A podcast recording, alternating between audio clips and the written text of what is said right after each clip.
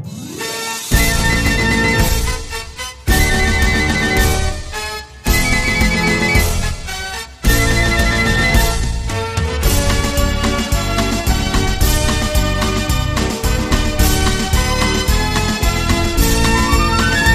phật ngày nay dân hiến, đạo phật ngày nay huy hoàng, đạo phật năm châu bốn biển dựng xây tinh độ chân gian. Nam mô A Bồ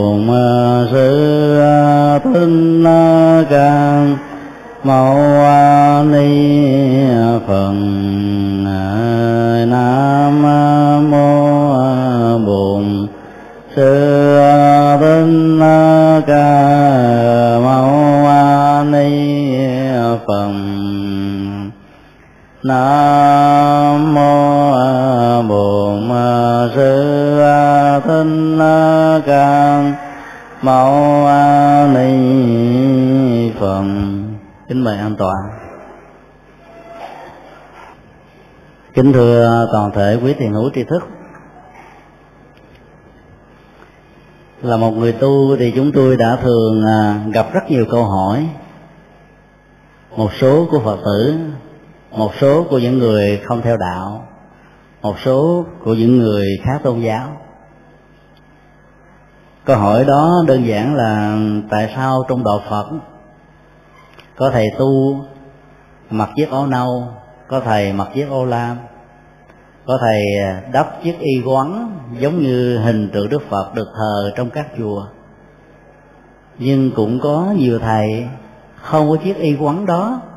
Mỗi lần lên làm lễ đấy, thì có một chiếc y tròn qua bên vai nhìn thấy nó có những điều những cái sọc giống nhau. Thậm chí là có những chiếc y của các à, hòa thượng cao tăng đến 25 điều 23, 21 mười mấy điều, chín điều. Số lượng các cái điều và ô của y đó khác biệt. Chúng tôi thường trả lời sự khác biệt đó trước nhất liên hệ đến văn hóa y phục của từng nước nơi mà phật giáo xuất hiện và truyền bá trong suốt quá trình lâu dài của lịch sử chiếc y phản ánh bả sắc văn hóa của nước và ảnh hưởng đến nền văn hóa phật giáo, tạo ra một sắc thái rất riêng biệt. Nói một cách khác là nhà phật chấp nhận đa nguyên về y phục. Miễn làm sao thông qua chiếc y đó nói lên được một biểu tượng của sự thanh thoát nhẹ nhàng, nhắm vào bản chất và mục đích của người tu là được chiếc y của phật giáo tây tạng thì thường à, cũng là màu vàng nhưng các truyền thống còn lại màu đỏ. Chỉ phát lên rất nhẹ và rất nhỏ trên à, bộ sắc phục bình thường màu đỏ đã bồng. Phật giáo Nam Tông tại Tích La, Miến Điện, Triều Tiên, Thái Lan, Lào, Campuchia khoác lên trên vai một chiếc y quán thường gọi là thượng y. Theo cách thức truyền thống mà Đức Phật đã đắp cách đây hai mươi mấy thế kỷ. Có hai màu sắc căn bản một màu thứ nhất là màu à, màu vàng được gọi là màu vàng hoại sắc giống như màu của chiếc đải và cái áo chúng tôi đang mặc. Nó không ra màu vàng cũng không ra màu nâu cũng không ra màu gì hết rớt cái màu này dầu mới mới, mới mua và trở về cũng có cảm giác giống như là cũ kỹ mặc lâu rồi. Màu hệ sắc là cái màu mà bỏ cho không ai lấy. Vì nó có vẻ cũ kỹ nghèo nàn bình dân. Do đó mà đức phật đã chế tác ra cái loại màu hoại sắc cho những vị xuất gia. Để à, thông qua đó, đó cho thấy một đời sống đi ngược lại dòng trang sức của cuộc đời một màu thứ hai là màu à, màu đỏ cam. Còn ở Phật giáo Bắc Tông á, chúng ta có những cái chiếc y với những ram màu khác nhau đều à, gắn liền với màu vàng.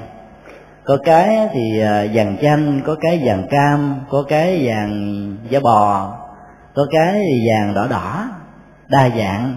Ai sao cũng được không hề có những quy định bắt buộc về ra màu, sắc màu như là của phật giáo nam tông và của phật giáo tây tạng. Nó liên hệ đến văn hóa, y phục. Văn hóa, y phục của người tây tạng rất màu mè. Giống như à, biểu tượng văn hóa của nó cũng có nhiều cái đầy màu sắc. Còn văn hóa của những nước nam tông đơn giản hơn. Nên trang phục của tu sĩ thống nhất. Còn văn hóa của việt nam là một văn hóa à, tích hợp cộng với những cái vốn có về và mang bản sắc của nó. Cho nên là sắc thái y phục của người xuất gia tại Việt Nam khác với các nước trên thế giới còn lại. Nhưng có một điểm chung nhất đó, đó là chiếc y khi mà chưa tăng và chưa ni đắp lên vào những khóa kinh vào những lễ lạc quan trọng. Đây là những chiếc y phục làm lễ bình thường đó. Thì chiếc y đó đều có những ô điều. Mỗi một cái ô sọc dài từ ở trên à, thân dài xuống ở dưới à, gót chân đó, được chia làm ba ô. Hai ô lớn, một ô nhỏ. Dầu là y à, năm điều, bảy điều, chín điều cho đến hai mươi 21 năm, hai ba, hay là hai mươi lăm. Thì số điều về chiều dài nó chỉ có ba mà thôi. Cái đó nó có một sự tích liên hệ đến à, sự kiện nhà nan thưa hỏi đức phật ừ, thì yêu cầu ngài tạo ra một trang phục đặc biệt cho các vị tăng sĩ phật giáo. Thì đức phật chỉ vào ngay những ô ruộng,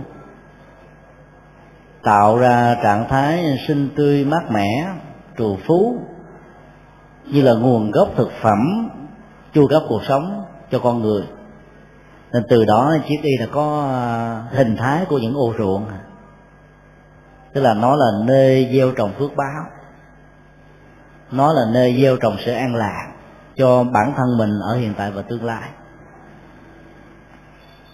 Nhưng mà dựa vào đâu đức phật đã xác định người xuất gia với hình thái của chiếc y như một biểu tượng của sự giải thoát là ruộng phước cho cuộc đời nương theo? Câu hỏi này là một câu hỏi lớn lắm.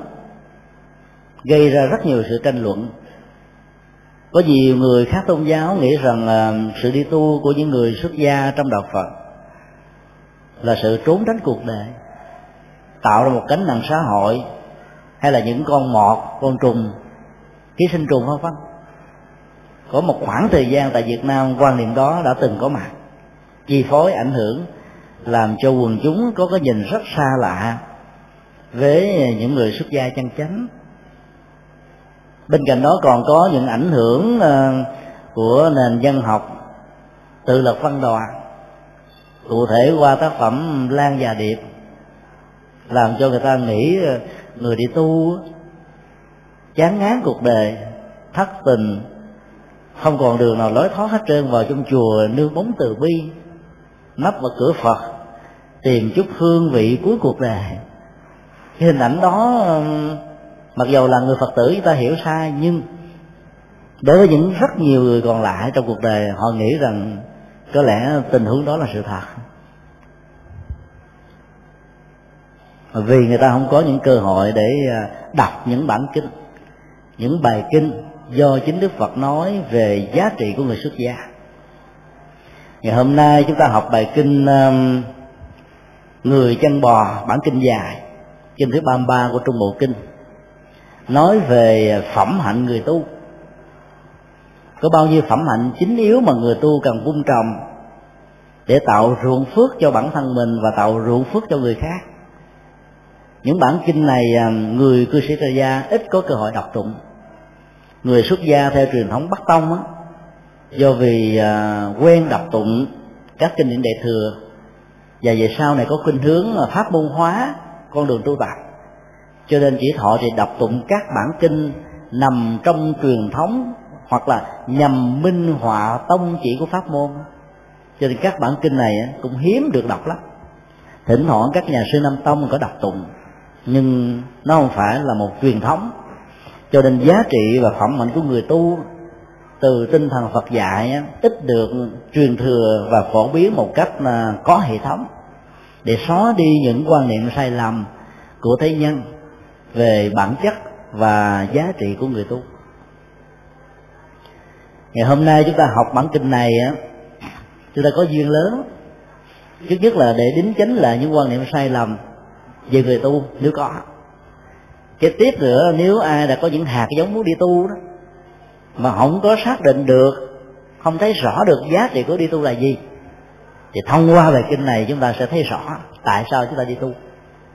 Còn ai đã đi tu rồi, với một động cơ không có chân chính, ẩn dương lương phật, hoặc là trốn tránh cuộc đời, thất vọng, chán nản, vân vân, thì nhờ bài kinh này với những con đường, với những bước đi rất là cụ thể và rõ ràng, có thể điều chỉnh lại để sự có mặt của chúng ta trong tư cách là một người tu, mang lại giá trị lệ lạc. Bản kinh này được đức phật à, trình bày như là một nhu cầu để nâng cao giá trị tâm linh của những người xuất gia theo ngài. Không hề có một người nào hỏi hết có những tình huống bài kinh được diễn à, ra theo cách thức đức phật nghĩ rằng là cần phải nói để cho người nghe thẩm thấu hiểu rõ hiểu sâu hiểu một cách vững chãi về à, giá trị và con đường tâm linh nào đó ở đây là con đường tâm linh của những người xuất gia theo đạo phật. Bản kinh này như là một lời giải đáp gián tiếp cho câu hỏi mà các vị bà la môn đã từng đặt ra.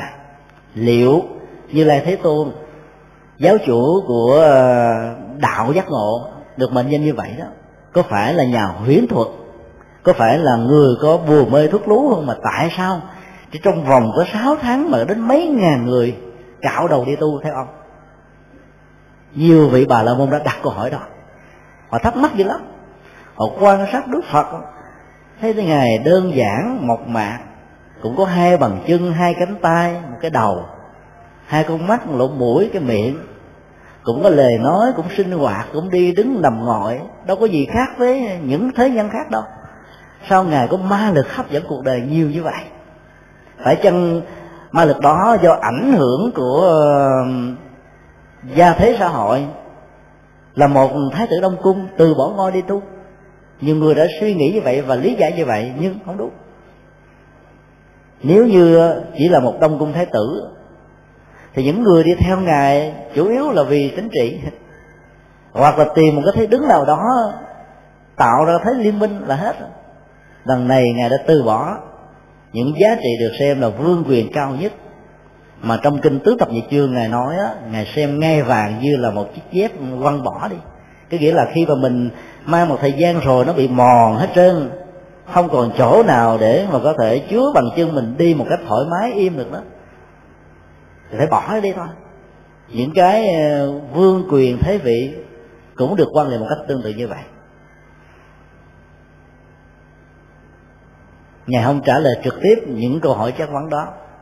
Nhưng mà thông qua những bản kinh từ được thế này, chúng ta thấy được tại sao người đi tu có giá trị. Bởi vì họ gieo trồng một cách có ý thức tất cả những phẩm hạnh tốt nhất mà con người cần có.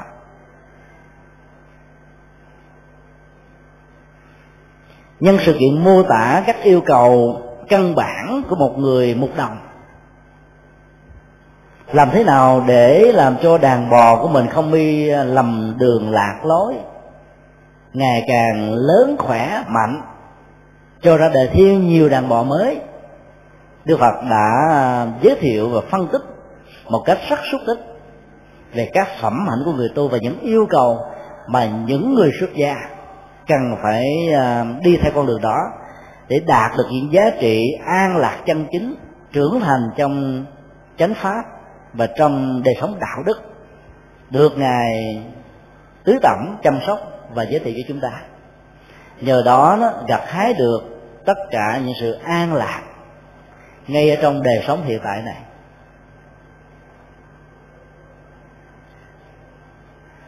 Phần quà lớn nhất mà đức phật đã giới thiệu cho chúng ta là một phần quà liên hệ đến cái nhìn.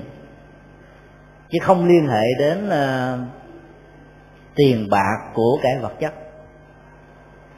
Một hôm nọ, đức phật và rất nhiều vị xuất gia trẻ đang ngồi quay quần dưới cội bồ đề để nghe ngài thuyết pháp.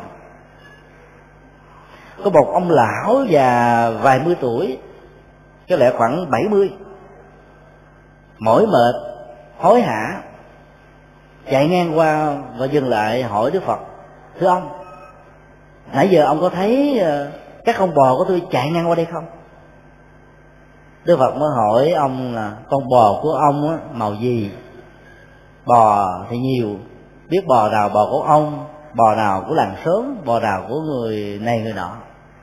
Ông nói các con bò của tôi nó có màu giống màu vàng vàng xám xám giống như màu quậy sắt mà ông và các đồ đệ của ông đang mặc đó.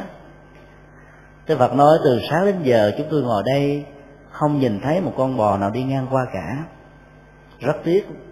Chứ tôi không biết là chuyện gì đã xảy ra mà làm cho ông có vẻ buồn lo, căng thẳng như vậy. Ông nói với đức phật rằng, không giấu gì ông, tôi là người chăn bò. Công việc của tôi đồng lương của tôi là liên hệ tới việc chăm sóc bò. Ngày hôm nay đó, có hai con chó sói xuất hiện. Đàn bò chạy tứ tung nên con lạc đàn con thất hướng. Điếm lại thì mất hết hai con nếu ngày hôm nay mà không tìm ra hai con này đó về thế nào? Chủ cũng la rầy quở mắng và không cho tôi làm nữa. Như vậy là vợ con của tôi sẽ bị đói. Tôi sẽ mất nghiệp. Làm thế nào để tìm lại hạnh phúc? Mà đến lúc đó, nó đang được treo ở một sợi dây mà sức nặng căng thẳng của nó như một quả chuông cả ngàn cân ông ta lo lắng dữ lắm. Đức phật chưa kịp trả lời là ông ta đã bỏ chạy vì sợ càng để lâu là càng khó tìm bò ông vừa đi à, đức phật mới gọi các thầy tỳ kheo, nói như thế này. Các vị xuất gia trẻ, các vị có nhìn thấy à, nỗi khổ niềm đau của người chăn bò hay không? Có một cái gì đó đó, nó tạo ra sự à, gắn trách nhiệm của mình vào cho nên cái đó khi mất đi thì nỗi khổ niềm đau xuất hiện. Do đó các thầy phải nghĩ rằng các thầy rất hạnh phúc vì các thầy không có những con bò để bị mất. Câu nói đơn giản đó nhưng mà nó chứa đựng được rất nhiều triết lý, tư tưởng mà chúng ta mỗi người phải tự giải mã con bò của mình sẽ bị mất là cái gì.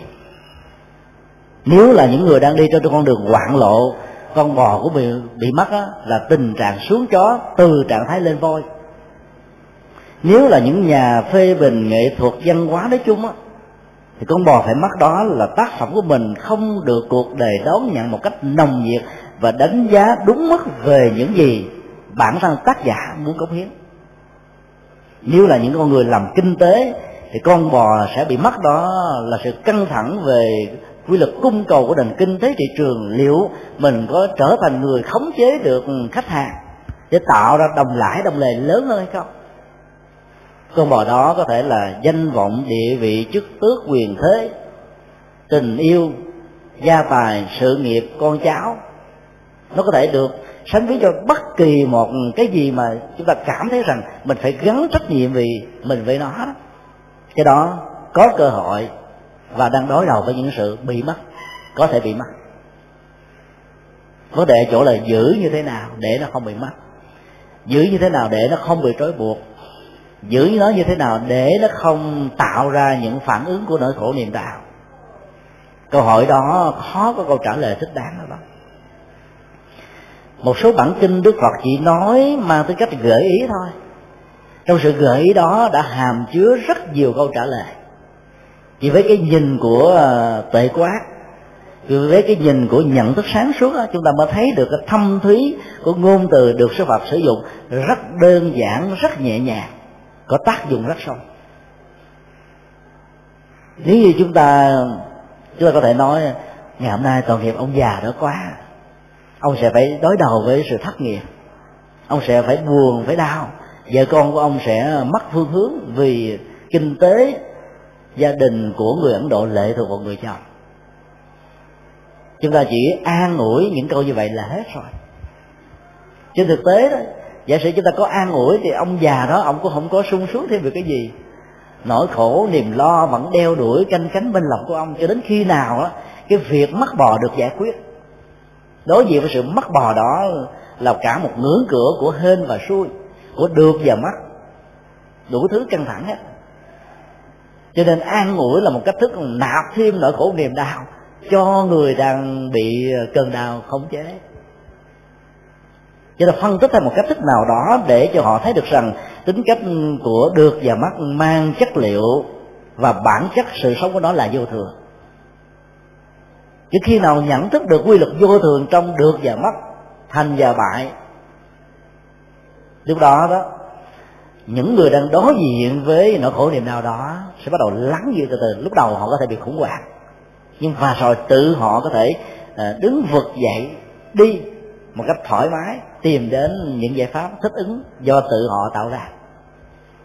Còn an ủi ờ, không phải giải pháp, sau cái an ủi đó cần phải có thêm những chất liệu khác nữa, là chất liệu của tầm nhìn. Nhưng rất tiếc vì à, nỗi lo canh cánh, ông lão đã mất cơ hội để nghe thấy những triết lý mà đức phật đã nói ngoài sau câu chuyện mất con bò. Tiếc lắm.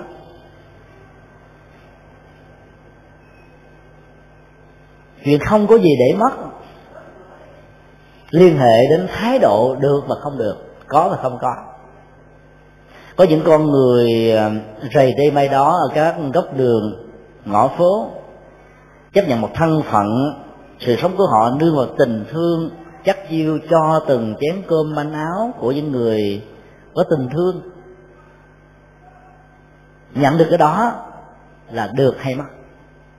Câu trả lời thuộc về à, cảm xúc của người nhận nếu họ là người à, đang cần sự sống, chén cơm manh áo này có thể giúp cho họ vượt qua nỗi khốn khổ của khát và đói, thì sự nhận đó là được, là hạnh phúc, là vui nếu như trong lòng của họ chất chứa những phức cảm tâm lý, rằng mình là gánh nặng, rằng mình là nỗi lo, rằng mình là một cái gì đó cho xã hội, phải bận tâm, thì cái nhận đó là một cái đè nặng dòng cảm xúc căng thẳng vô cùng.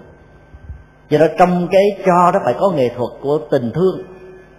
Chất liệu đó là một chất liệu thẩm thấu, làm những nhịp cầu để thiết lập cái tình thân giữa người giúp và người được giúp để giúp cho cả hai bên.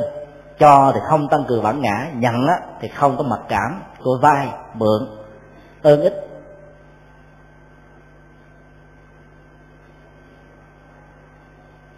Được và mất đó, nó không liên hệ đến cái có và cái không có. Mà lại phần lớn là liên hệ với thái độ về cái có và không có đó. Có những người không có gì cả không có nghĩa là họ không mất gì hết. Vì họ không có gì để mất họ sẽ mất cái tiếc nuối.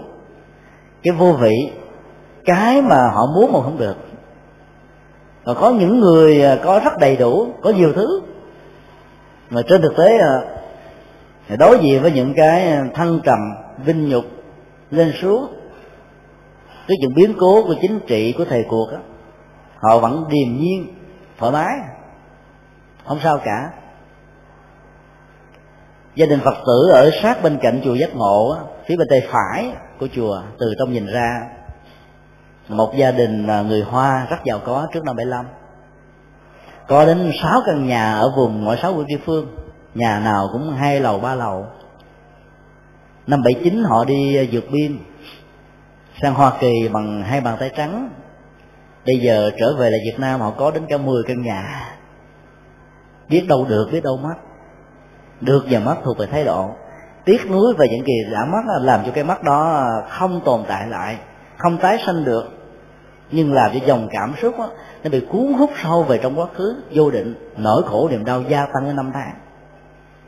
Không quan niệm rằng mình mất mà nghĩ rằng là mình đang giúp đỡ mình đang cúng dường những ngôi nhà này cho chính phủ thì hạnh phúc nó tràn lăn vô cùng. Cũng một cái đó thôi quan niệm khác biệt thái độ sống hạnh phúc khổ đau có mặt còn nghĩ rằng mình bị bị tịch thu nhà. Mỗi lần về nhìn thấy cái ngôi nhà đó rằng nhà của mình không còn nữa. Rồi những nỗi khổ, niềm đau của thù, của hận sẽ gia tăng. Nhà phật dạy hãy buông hết những cái đó. Tôi nghĩ rằng sự ra đi của mình là một sự cúng dường cho những người khác có cơ hội ở thế căn nhà của mình hay gì để nó thất nghiệp.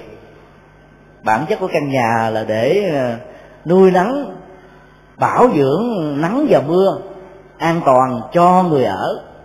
Bây giờ mình đi, mình tạo cơ hội công an việc làm cho nó. Để nó có mặt mấy chục năm trên cuộc đời này là hoàn toàn đóng góp, hoàn toàn có ý nghĩa.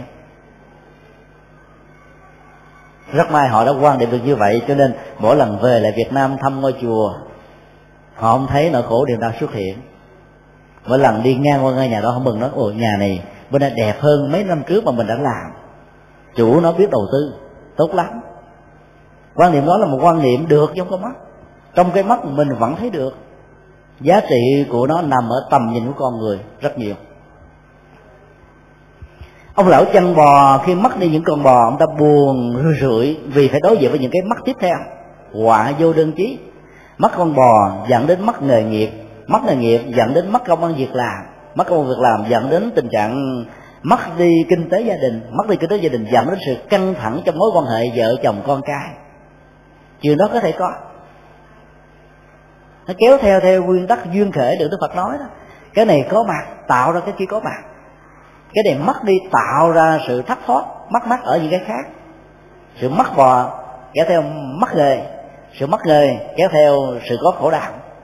Quy luật đó là một quy luật rất hiển nhiên rất vật lý rất nhân quả. Nhưng bên cạnh đó, đó nếu ông ta có tầm nhìn của người ý thức được uh, những cơn vô thường liên hệ đến nhân quả của mình ở hiện tại do bất cẩn. Trong quá khứ có thể có những nghiệp không làm hoặc nó chỉ đơn thuần nằm ở mấu chốt hiện tại của sự bất cẩn hoặc nó có thể là kết quả của một hạt nhân nào đó đã gieo trong quá khứ. Bây giờ phải đối đầu với sự mất này buồn không làm cho những con bò đã mất có lại. Vấn đề chỗ là bình tĩnh tìm không được thì giải thích làm sao để cho chủ tin mình rằng mình không phải là người có lòng tham. Bán bò hay là cho bò người khác rồi nói rằng là viện cớ rằng bị mất. Vấn đề chỗ là chứng minh. Còn kết quả của sự chứng minh đó được người chủ chấp nhận không là một chuyện khác nữa. Nó kéo theo nhiều bài toán với rất nhiều giải đáp ừ, rất khó. Đến lúc mà chúng ta cứ ờ, lo lắng, bồn chồn, không yên làm cho bài toán trở nên khó gấp 10 lần. Chỉ cần bình tĩnh là chúng ta giải quyết nó đơn giản lắm. Tiền cái khi có tâm buông xả rồi thì không có gì để bị mất. Hạnh phúc của người xuất gia ở chỗ là trở thành những con người vô sản theo đúng nghĩa của nó trong thời của đức phật. Rầy đây may đó với ba chiếc y, một bình bát, một vài dụng cụ cần thiết cho sinh hoạt hàng ngày, như là đãi lục nước để có vệ sinh trong ăn uống, như là một cái tọa cụ để tránh sự tê của việc ngồi thiền, tu tập, như là những cái kim để may vá cho những chiếc cái bị sách, hoặc là một số dụng cụ cần thiết khác. Đơn giản, vẫn có thể tạo ra niềm vui và hạnh phúc cho những người có tầm nhìn, cho những người biết hạn chế và sử dụng những giá trị cần thiết, còn những cái không cần, không mang đến.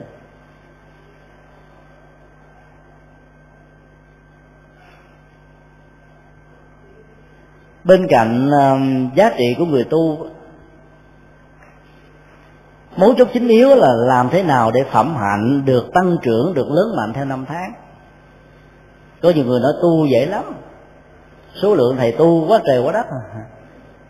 Càng ngày càng gia tăng mặc dầu à, số phần trăm rơi rớt theo năm tháng có thể từ 15 cho đến 50 phần trăm tùy nơi. Ngày xưa đi tu ít ra đời ngày nay đi tu ra đề nhiều. Sự tiến bộ của môi trường khoa học, công nghệ hiện đại làm cho rất nhiều thứ bị áp tắc, nhất là con đường tâm linh. Vì ờ, đời sống tâm linh nó đi ngược lại với các phương tiện. Phương tiện nhiều quá, máy móc làm cho con người trở nên rất khô cứng, ỷ lại, lệ thuộc. Tính cách tự lực nó giảm đi chưa nói đến những ờ, phương tiện văn hóa đa dạng phong phú ờ, mang chất liệu của đời sống thế tục nhiều hơn là văn hóa tâm linh. Thấy nhan nhãn ở trên các phương tiện tv nghe lanh lảnh ở các đài phát thanh, rồi phải tiếp xúc gặp ờ, các bản quảng cáo ở các ngõ đường. Ảnh hưởng đó có thể làm cho người tu nếu không có đặt tâm trong quỹ đạo của sự hành trì đó, có thể mất phương hướng. Nên sự rơi rụng và phần trăm á, bị rớt á, đưa các tổ sanh ví giống như hiện tượng trứng cá bông xoài. Cái trứng cá đó là nó bông trái nó sai ghê gớm lắm. Một cơn gió nhẹ thổi qua thôi nó rụt, lụi đụi lịch địch. Còn cây sòi đó đến mùa của đó là nó trổ đầy cây nhưng mà kết lại trái đó thì chẳng có bao. Có những cái kết lại rồi đó trong đó có sâu ăn cũng không được. Có những trái không có sâu trong trống chua lờm chua lè. Không thể chắc ngắt. Có rồi một trái chín cây vừa ngon vừa ngọt ăn không sợ bị tiểu đường. Không bị sợ ờ, ảnh hưởng uh, quá nhiều chất oxy do độ chua. Là chuyện khó lắm. Có được một thành quả như vậy phải nói hết sức là hiếm mà nó lệ thuộc rất nhiều vào kết quả tu tập. Liên hệ đến phẩm hạnh của người tu. Đức Phật nói là một người mộc một đồng thành công phải có đến à, 11 đức tính. Trong đó là biết rõ được màu sắc của các loài bò. Thông qua màu sắc đó biết được con bò này đẻ sai, không đẻ sai, khỏe, mạnh hay bị ốm yếu, cho nó ăn loại gì có thể khôi phục được sức khỏe cái tiếp là phải rõ được tướng trạng của nó. Đây là bò cái đây bò đực đây là bò chúa đây là bò quan trọng. Đây là bò cho sữa một ngày 5 lít bò này cho sữa ngày 6 lít. Thì nắm rõ tướng của nó là có thể hiểu được giá trị à, kinh tế do nó cung ứng. Rồi à, con bò này à, có chịu từ bỏ à, các con bò chét không? Hay là nó thích ruồi mũi đậu trên lưng của nó? Thấy được điều đó thì người một đồng phải chăm sóc làm thế nào để cho bò tránh khỏi những cái ruồi mũi bò chét. Sức khỏe nó mới có. Nó mới có thể cung ứng sữa một cách khỏe mạnh cho con người, hỗ trợ phần này cho sự sống. Rồi khi con bò nó bị ờ, thương tật do các thú dữ tấn công hay là do chì xước va chạm trong đời sống, vân vân thì người mục đồng phải biết cách băng bó vết thương. Chúng ta không thể băng bó vết thương giống như là băng bó vết thương cho người. Cái cấu trúc sinh học của các loài động vật khác với của con người. Có những ờ, loại bùn có những loại lá cây có những loại chất ở trong rừng đó, có thể làm cho chúng chữa trị lệnh tốt lắm. Chỉ cần quan sát thôi những con bò lớn á, mỗi lần nó bị chề xước nó dùng cái gì đắp lên chúng ta phải băng bó nó bằng những cái chất liệu đó mới thành công.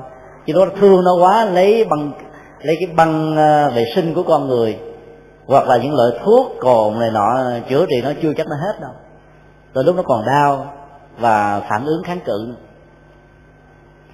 cái tiếp là phải biết uh, xông khói cho nó để cho ruồi mũi không có ờ, bu nó lại và làm cho nó có cảm giác thoải mái. Rồi bên cạnh đó còn phải biết á, nước nào á, là loài bò này có thể lội qua được. Bản chất các loài bò đều biết bơi. Nhưng mà có nhiều ờ, nước sâu quá nó nó có thể bị chết nửa dòng. Cho nên người chăn bò phải hiểu và dẫn dắt con bò đi đúng hướng về đúng chỗ thì nghề nghiệp mình mới được ổn định. Ông lão làm mất bò đó là vì có thể ông ta đã lơ đễnh vì con đường đi nước bước chỗ nào là nước sâu, chỗ nào nước cạn. Khi mà phải đối diện với một con nước sâu như vậy đó, thì con nó thì bò qua được, con thì không. Con nhanh, con chậm, tình trạng đó làm cho đàn bò có thể bị hỗn loạn và bị mất đi một vài con. Là chuyện có thể xảy ra. Rồi phải biết rất rõ là loại nước nào bò có thể uống mà không bị nhiễm trùng, không bị bệnh. Chứ không phải là hãy có nước là cứ cho nó uống cái tiếp là phải biết được con đường. Đường nào đi an toàn, đường nào không có gập ghềnh, đường nào làm cho bò không bị mất sức từ nơi chân bò cho đến nơi mà nó ăn cỏ, rồi từ đó đi về lại, phải rõ đường đi như vậy. Rồi phải hiểu rất rõ là nơi nào có thể có cỏ tốt cho bò ăn. Chu cấp sự sống, dưỡng chất cho bò. Chứ những đồng ruộng mà bị rất nhiều ờ, loại ờ, sâu bọ thì bò ăn vào nó vẫn no, nhưng bệnh đã phát sinh như vậy cũng không tốt cho chủ nuôi bò. Kế tiếp là phải biết là vắt sữa bò có nghệ thuật và phương pháp. Cái con bò sữa đó mỗi ngày có thể cho chủ nhân của nó 15 lít, cho đến 25 lít, với điều kiện là cho nó uống nước đầy đủ, ăn rất nhiều loại vỏ à, đậu xanh bản chất của vỏ đậu xanh tạo ra sữa và ăn bỏ trấu. Còn nếu như không nuôi nó một cách đúng đắn như vậy không cho nó lội nước không cho nó ngâm sình mà muốn nó cho sữa nhiều là chuyện vô lý không bao giờ có được. Kế tiếp ờ, là phải biết chăm sóc con bò đầu đàn. Để con bò này không bị dở trứng. Bò đầu đàn thường là bò đực. Nó dở trứng rồi đó là nó kích động cho các con bò con, con những con bò cái những con bò khác chạy loạn xạ hết, là không có bao giờ có thể kiềm chế chúng được. Vì sức của nó rất mạnh, nó lao, nó liều. Thì lúc đó là người chăn bò có thể bó tay di chê. Đó là 15 điều kiện tiên quyết để chăn dắt một đàn bò thành công. Trong 15 điều 11 điều kiện này chúng ta thấy cái nền à, nông nghiệp chăn nuôi của người Ấn Độ thời xưa đó đặt nặng về vấn đề nuôi dưỡng, chăm sóc để tạo cơ hội cho chúng lớn mạnh phục vụ sữa và những sản phẩm liên hệ đến sữa phục vụ cho đời sống của con người. Yếu tố nó nằm chính yếu ở chỗ đó.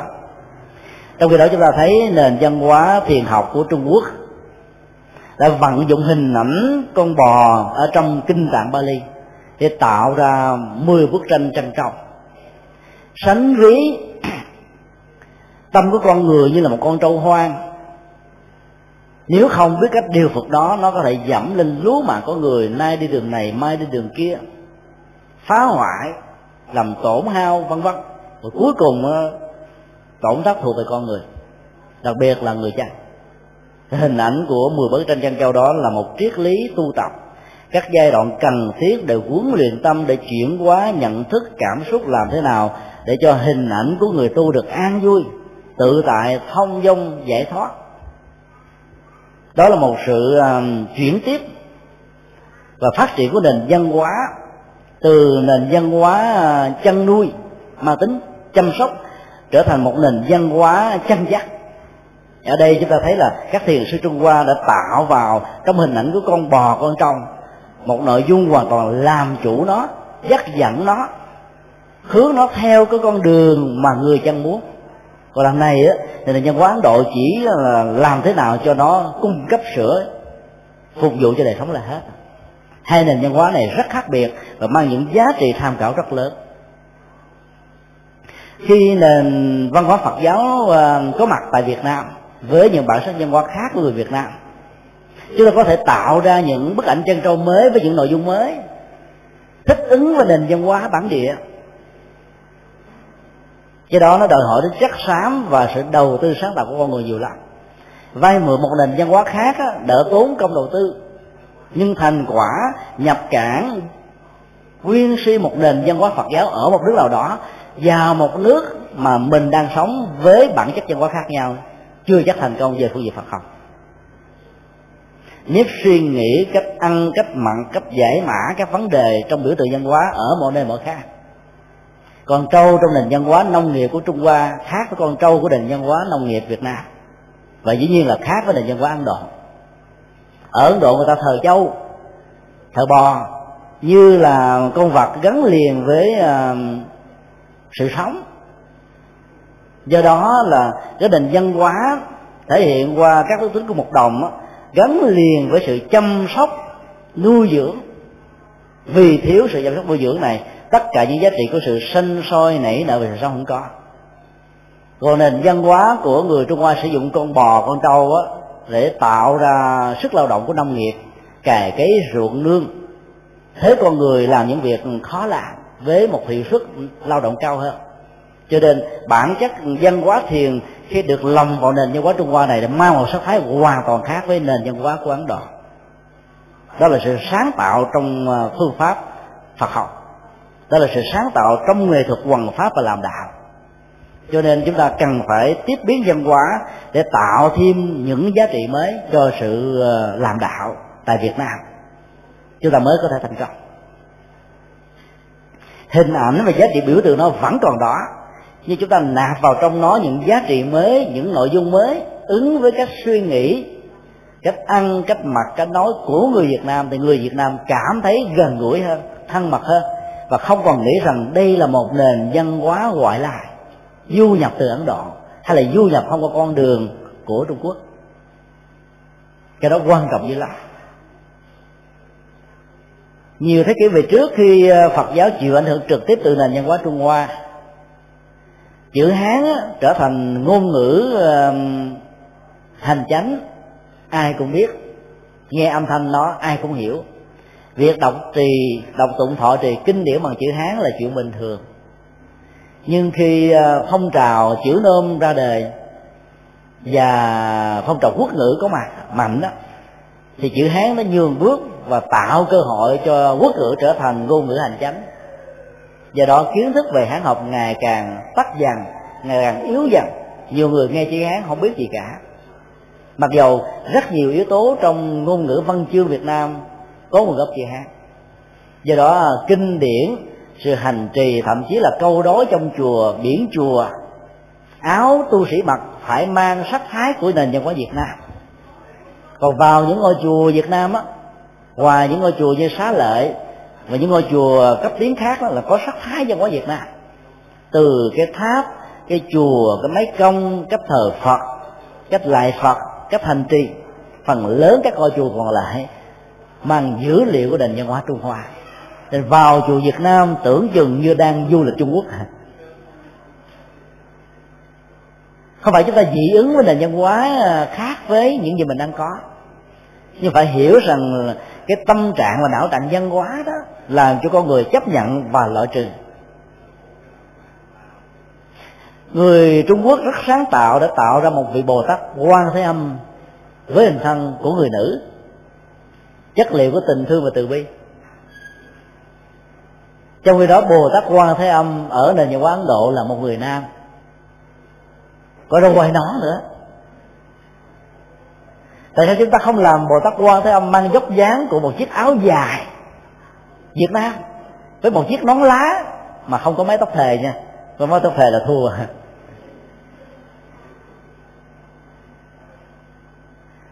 Chiếc áo dài việt nam nếu chúng ta triết lý một chút xíu đó, hay lắm.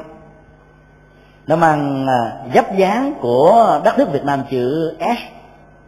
Nếu người phụ nữ đó đang đứng trước ngọn gió đội một chiếc nón lá tạo ra một cái hình thù của một cái à, phần miền bắc việt nam.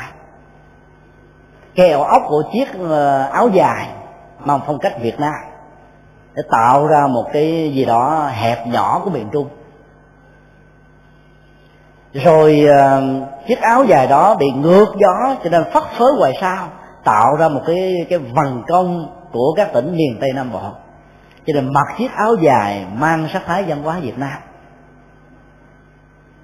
Nền văn hóa đó nó trở thành uh, sắc phục thống nhất ở các trường trung học nhưng rất tiếc lên đại học không ai mang không ai mặc. Cứ nghĩ mặc cái này mình trở thành uh, cổ lưu sĩ mình trở thành những người xa xưa chứ không có người hiện đại. Phải nhớ người hiện đại là người hải điện hải điện mắt mát bị giật hoài. Tiếp nhận nền văn hóa khác mà không có nhận thức đó nên và không nên sẽ bị những cái cú điện giật rất căng thẳng. Từ đó những nhà sáng tạo trong vấn đề giới thiệu du lịch đó, văn hóa đi từ nước này sang nước khác người ta gọi là cú sốc văn hóa. Khao chơi sót bị giật vì văn hóa bởi vì ờ, chúng ta sẽ chứng kiến một cái đời sống hoàn toàn khác với những gì mình đang sinh hoạt. Kháng cự đó có thể làm cho chúng ta chán ngán qua ấn độ mà ăn cà ri nị của họ rồi về hết muốn hết muốn đi qua ấn độ đó rồi. Lúc đó chúng ta phải nghĩ là qua đây ăn món ngon giặt lạ thì chúng ta cảm thấy à món ngon giặt lạ là cái nó khác với mình. Ngon là nằm ở cái lạ chứ phải là ngon nằm ở cái khẩu vị giống như cái đẹp nằm ở cái tầm nhìn của con mắt chứ không phải nằm ở bản chất vật lý của sự vật qua hình thái màu sắc. Vâng, quan niệm như vậy thì đi đâu cũng dung thông thoải mái trên cái ứng biến văn hóa đó quan trọng lắm nó tạo ra một nền tảng tu tập. Từ cái nền văn hóa nông nghiệp chăn nuôi của người ấn độ đức phật đã tạo ra một nền văn hóa tâm linh mang uh, tiềm năng hạnh phúc phục vụ cho cuộc đời lớn lắm đức phật là một nhà sáng tạo rất vĩ đại, nhìn con bò với những đức tính của người chân trâu thôi. Ngài nói rằng là các tu sĩ cũng phải có 11 đức tính một cách tương tự. Đó là sự tiếp biến và sáng tạo nhân quả. Không cần phải bỏ đi những dữ liệu có sẵn trong nền văn hóa bản địa. Vay mượn đó mà nạp vào trong lòng thực tại của đó những nội dung mới là cái cần thiết. Giống như trong ờ, ngành thời trang cũng có chiếc áo cũng có cái quần thôi, có gì khác đâu. Mà mỗi người mỗi vẻ, mỗi người mỗi kiểu. Thiên biến văn hóa xài hoài không hết, sử dụng hoài không nhà. Đó là sự sáng tạo trong văn hóa. Trong nền tảng của đời sống tâm linh cũng như vậy, chỉ cần có tầm nhìn tuệ giác thôi thì mọi cái thuộc về cuộc đời sẽ trở thành công cụ để phục vụ cho Phật học. Các vị tổ Trung Hoa rất sâu sắc khi nói rằng là nhất thiết chư pháp, vô phi Phật pháp tất cả các pháp thế gian đều là nền tảng Phật pháp cả. Câu nói đó rất sâu sắc, nhưng mà đôi lúc chúng ta không để ý tới. Chúng ta biến nền văn hóa bản địa trở thành công cụ để phục vụ Phật pháp. Chúng ta vay mượn tất cả ngôn từ, chữ viết, văn, chương, thi, phú, những cái dữ liệu tạo ra bản chất và bản sắc Việt Nam trở thành một công cụ để truyền bá thông điệp của Đức Phật thì làm cho người Việt Nam cảm nhận nó là những gì rất thân quen, là những gì rất cần thiết và là những gì không thể thiếu, không thể tách rời. Cái đó rất quan trọng. Nền nhân hóa tâm linh nói lên bản chất và phẩm anh người tu đó được thể hiện trước nhất, đó là biết rõ về sắc ở đây đức phật đã giải thích là hành giả phải thấy rõ, phân biệt một cách rạch ròi thế nào là các hình sắc thuộc về đất nước gió lửa? Và thế nào là các hình sắc đó, do đất nước gió lửa tạo thành? Hay là cái khác là những cái ờ, yếu tố vật lý thuộc về thân tạo nên thân và những yếu tố vật lý tạo ra sự vật hiện tượng tạo ra thế giới vật chất? Thấy rõ như vậy để không lẫn lộn đánh đồng mình và thiên nhiên. Mặc dù con người sống với thiên nhiên hòa hợp với thiên nhiên hiểu sự tương tác của thiên nhiên. Hiểu được như vậy thì chúng ta sẽ không bao giờ có tình trạng tôn thờ thân thể này là thượng đế. Chiều chuộng nó một cách quá mức như nền văn hóa phương tây thông qua rất nhiều loại hình về thể hình rồi à, thi sắc đẹp rồi à, các mỹ phẩm các trang sức các thẩm mỹ viện cho đó nó một phần góp phần à, tạo ra giá trị tươi mát cho sự sống được phần khác đó, tạo sự chấp trước nhiều hơn. Và cũng không nên chùi vào thân thể này vì các yếu tố đất nước gió lửa với những biến thái và bản chất của nó là chất sắn chất rỗng, chất lưu động và chất nhiệt trong cơ thể của con người, cũng như là trong bản thân của các vật lý, là sự vật hiện tượng hiểu rõ như vậy để chúng ta không rơi vào những trạng thái chấp mắt. Đức tánh đó là đức tánh về à, nhận thức luận. Liên hệ đến bản chất của thế giới, bản chất của con người, bản chất của cuộc đời. Hiểu như vậy thì không còn lý do gì để chúng ta nói rằng là thân thể con người là do thượng đế tạo ra. Thân thể của người nữ là được đẻ từ một cái xương sườn nhào nắng của thượng đế. Không còn nghĩ như vậy nữa các loài động vật, loài nhỏ, loài to, loài có cánh, loài dưới nước, loài trên cạn, loài bò sát, đều hình thành theo quy luật vật lý của nó. Chứ không có thượng đế thần linh nào áp đặt hết. Cho nên nội chừng đó, cái kiến thức về phương diện nhận thức thôi, đã giúp cho con người tháo gỡ được định mệnh, vận mệnh áp đặt lên qua hình thái của các giai cấp, qua hình thái của sự an bài, vân vân thứ hai là các hành giả phải khéo phân biệt được bản chất tướng trạng. Ở đây phải được hiểu đó là nghiệp tướng của kẻ trí và người ngu. Khái niệm này rất sáng tạo. Hành vi con người mà có tướng trạng. Dĩ nhiên hành vi của à, thân thể, của tay chân là có tướng trạng. Chúng ta giơ một bàn tay như thế này phát tới phát lui.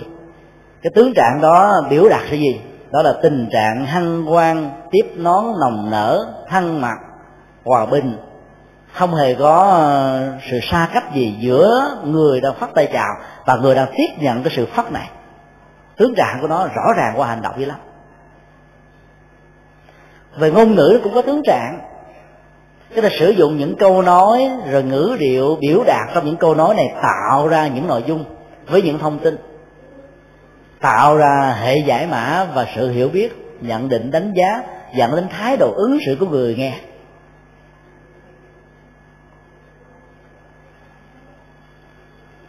Chẳng hạn khi chúng ta nói, anh khỏe không ta biết là đây là cái lời nói của những người rất là ngọt liệm bên ngoài mà chưa chắc đã có cái gì đó thật ở trong lòng. Anh khỏe không? Như là một mệnh lệnh cách cho thấy là anh buộc phải khỏe để làm phục vụ cho tôi chứ anh không được được quyền bệnh. Cho nên cái bệnh đâu có nói là quyền hay không quyền nó diễn ra như quy luật vật lý. Sống sai nguyên tắc vật lý của thân, cái bệnh nó có mặt. Thôi trong những ngữ đi biểu đạt, từ một câu nói thôi, nội dung ý nghĩa của nó đã khác. Còn trong nền văn hóa phương tây, câu nói bạn khỏe không, anh khỏe không không hề mang theo một dụng ý rằng muốn người kia trình bày ngày hôm qua tôi bị bị cảm cảm nặng cảm nhẹ tôi có cạo gió dắt hơi. Đi bác sĩ uống bao nhiêu viên thuốc không hề trong đợi những thứ này. Mà người việt nam nghe nói anh khỏe không? Ôi qua ngồi lại đây tôi kể cho nghe. Tôi được một người bà con mời tới à, ăn à, đám cưới. Sau khi ăn đám cưới xong rồi còn được tặng một chai rượu về nhà. Khỏe quá cả cha lẫn con đều nhậu rồi đều xỉn rồi đều ói. Nên không khỏe chút nào do đó, ngữ điệu và nền văn hóa đã nạp vào trong nội dung một câu nói với nhiều sắc độ mang giá trị thông tin khác nhau. Ở đây đức phật nói là chỉ cần nghe sắc thái của ngôn ngữ và cách biểu đạt, chúng ta biết cấp độ tâm binh của người này ở chỗ nào. Chúng ta biết tâm trạng, não trạng, trình độ, sự chấp trước, sự hỉ xả, rộng lượng tha thứ thông qua cách thức biểu đạt ngôn ngữ.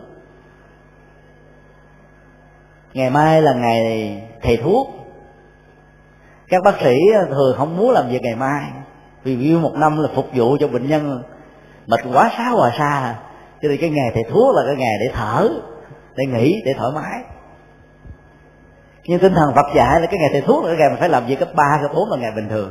Vì ngày đó là ngày của mình mà ngày của mình chức năng mình là phục vụ về sức khỏe cho nên phải làm. Rồi lúc các bác sĩ tiếp xúc bệnh nhân nhiều quá mỏi mệt á có thể có những lời than thở thôi mai tới đi sức người cũng có hạn thôi mỏi mệt lắm. Chịu không nổi nhưng mai tới. Thỉnh thoảng chúng ta có thể nói những câu nói đó bởi vì những sự kiện gì nó lặp đi lặp lại nhiều lần á nếu không biết cách nó, nó trở thể trở thành một cái gì đó nhàm chán buồn tẻ đó là một sự thật tại sao các bác sĩ nói một cách cọc lóc bằng mệnh lệnh cách thôi? Le lưỡi. Là lúc người tiết kiệm hơn le. Mở mắt là kêu mở. Nhắm kêu nhắm, đứng ngồi.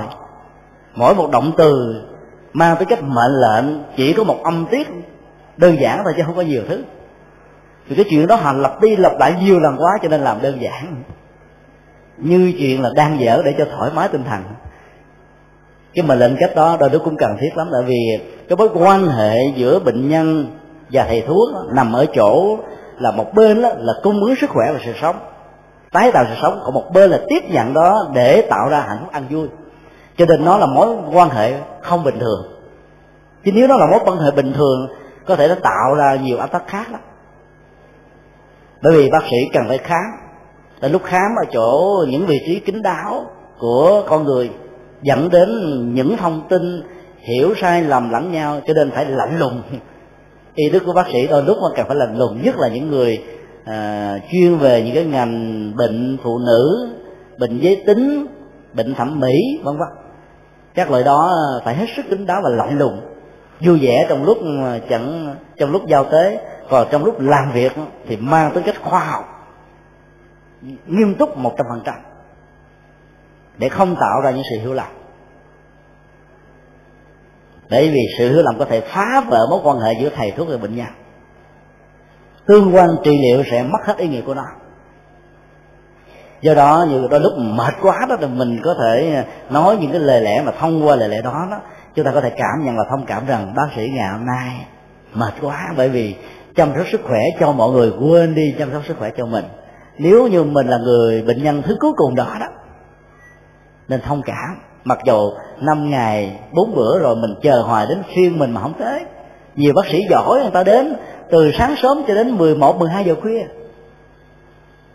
Đó là sự thật đó. Người ta chỉ mong là được bác sĩ đó khám chữa trị cho thuốc thôi. Còn các bác sĩ khác người ta không bận tâm. Nên làm bác sĩ giỏi đó phải có một sức chịu đựng lớn phải có tấm lòng vĩ đại lắm mới có thể mang lại phước báo an vui hạnh phúc cho cuộc đời. Còn không đó đời thì được hạnh phúc, mình đó thì buồn thiêu thiểu vì không có thời giờ để ờ, giải trí, để vui chơi. Thậm chí là với gia đình cũng không có do đó ngài thầy thuốc là ngài và tất cả mọi người cần phải ờ, nhớ ơn vì họ đã tạo ra chất liệu của cuộc sống. Như vậy là thông qua lời nói ngữ điệu của ngôn ngữ thôi là chúng ta có thể hiểu được cái cái tứ nghiệp của người đó nằm ở chỗ nào còn đối với ý thức là làm sao để ta biết được cái tướng nghiệp của ý thức? Vì tướng nghiệp ý thức là một cái anh đang cầm cái sợi dây của con búa rối giật ngoài sau lưng con búa rối chỉ là những diễn viên có thể xuất sắc, có thể vụ về. Còn sợi dây và cái bàn tay của người múa rối với nước hay là múa rối trên không, múa rối trên cạn chính là đạo diễn. Nghiệp tướng của ý thức còn khó biết được lắm bởi vì à, nó có thể lặn hợp sâu với tầng biển của vô thức. Nó có thể hời hợt trổ lên sóng dội ba đào. Như thế này thế nọ làm cho nhiều người thất điên bát đảo. Khi thế này khi thế kia, thiên biến dạng hóa. Đối với những trường hợp mà nó nổ tung như là sóng thần, động đất chúng ta hiểu rằng cái nghiệp tướng ý thức của người này đang bị cơn sân hận chi phối. Sự quỷ hại đang trở thành một trong những cái gì đó để phóng thích tất cả những lửa hận thù và tức tối này. Ai có mặt gần đó phải trốn xa, bằng không sẽ bị miễn dính chúng. Do đó, đức phật nói, người hành giả tu theo đạo phật rồi thì phải nhận biết được tướng trạng của nghiệp, của người trí như thế nào, của người không trí như thế nào của người nhạy cảm tâm lý như thế nào, của những người dễ dàng hỉ xả, dung thứ như thế nào. Tất cả cái đó chúng ta phải hiểu, hay nói cái khác là chúng ta phải có một chất liệu tha tâm thông căn bản nào đó. Các bác sĩ đã có được chất liệu tha tâm thông về bệnh tật, bệnh lý của bệnh nhân. Các ông quan siết muốn thành công trong thuộc lãnh đạo phải có tha tâm thông về những người làm việc dưới trước của mình thông qua việc xác định rõ đâu là sở trường của họ, đặt họ đúng ngay vai trò vị trí những cái này đều là những nghệ thuật để tạo ra tha tâm thông mà không cần phải tu luyện. Còn tha tâm thông về nhận biết được tướng trạng của nghiệp đó, nó sâu sắc hơn nhiều. Nếu áp dụng nó trong thuật giao tế trong giáo dục hiệu quả sẽ rất lớn. Giáo dục phải liên hệ đến giới tính nhóm tuổi môi trường rồi văn hóa phong tục tập quán cách ứng dụng khác nhau ở mọi nơi mọi khác. Triển khai đúng những thứ này thì à, người tiếp thu sẽ à, tiếp nhận dễ dàng hăng quan phấn khởi vân vân. Còn trong hoằng pháp trong giáo dục trong làm đạo đó thì uh, nhu cầu của việc uh, nắm bắt được hướng nghiệp của kẻ trí và kẻ không trí không thể thiếu. Muốn như vậy thì một tu sĩ đó, phải kiêm nhiều cái sĩ khác nữa. Tu sĩ kiêm nghệ sĩ kiêm văn sĩ kiêm xã hội học sĩ, rồi kiêm tâm lý học sĩ. Miễn là biến những ngành nghề này trở thành một công cụ để phục vụ phật giáo, thì con đường dấn thân đó sẽ không bao giờ mất phương hướng. Có thêm kiến thức một lãnh vực là chúng ta có thêm tha tâm thông về một góc độ của cuộc đời, về một ngành nghề khác, giúp cho người làm đạo dễ dàng thành công hơn và nhu cầu làm đạo trong thời hiện đại phải là tính cách đa dạng biết được tướng nghiệp của người. Hai yếu tố ờ, đầu và thứ hai này nó thuộc về nhận thức, thuộc về kiến thức, thuộc về não trạng.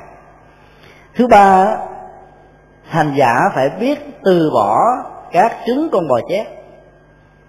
Ở đây đức phật lý giải tất cả những khuynh hướng tính dục như là một cái tảng băng nằm sâu thẳm ở trong dòng cảm xúc. Ham muốn của con người, buộc con người phải ứng xử theo cách thế tạo ra tiến trình của tái sanh, tạo ra cái trục xây của sanh tử, tạo ra sự có mặt trong cuộc đời. Phải hiểu rõ được cái khuynh hướng, bản chất, cá tính, rồi à, những phản ứng của nó trong đời sống này và đời sống sau. Bên cạnh đó phải hiểu rất rõ về những khuynh hướng của lòng sân hận thể hiện một cách ngấm ngầm, một cách bạo lực, một cách ừ, trả đũa, một cách ừ, tự nhiên, hay là cái khuynh hướng ờ, hủy hoại, tàn phá, hoặc là các hoạt dụng bất thiện nằm sâu thẳm bên trong, chiều sâu của dòng cảm xúc. Bốn đối tượng tâm lý tiêu cực này nó cần phải được tu sĩ phật giáo nắm rõ, biết được mặt mũi của nó. Đức phật nói bốn loại tâm lý đó là bốn con bò chét. Bản chất của bò chét là hút máu bám vào trong da thịt và lông của con bò nương vào cái thế đó để rút máu, làm cho con bò bị chảy xước, bị bệnh tật, bị nhiễm trùng. Nếu không khéo chăm sóc á, bò chết nhỏ có thể tạo ra cái chết cho con bò. Khuynh hướng tính dục, khuynh hướng lòng sân, khuynh hướng tàn phá, hủy diệt những gì chúng ta không muốn, không thích. Phương loại trừ và những điều bất tiện khác nên sẽ là con bò chết của lòng từ bi, của lòng tuệ giác, của hạnh phúc, của an vui, của dấn thân, của phục vụ.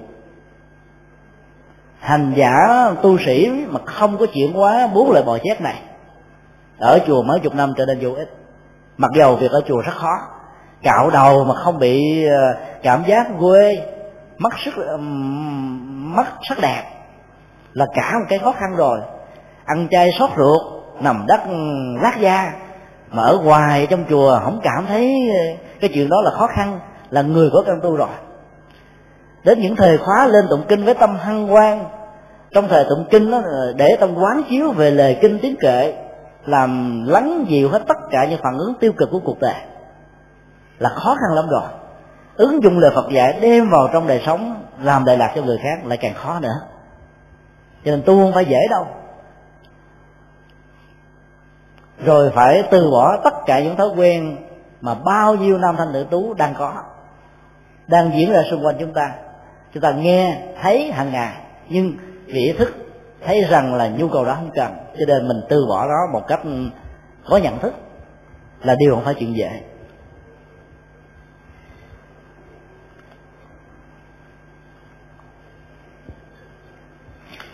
Bước thứ tư là hành giả phải biết băng bó vết thương. Vết thương được đức phật à, sánh ví trong nền văn hóa tâm lý học của nhà phật. Là sự chấp trước trong à, sự tương tác giữa các giác quan đối với đối tượng trần cảnh của nó. Mắt thấy hình thái màu sắc ta nghe âm thanh, mũi ngửi mùi, lưỡi nếm vị, thân xúc chạm ý tưởng hình dung những chuyện đã qua liên hệ đến các giác quan vừa nêu.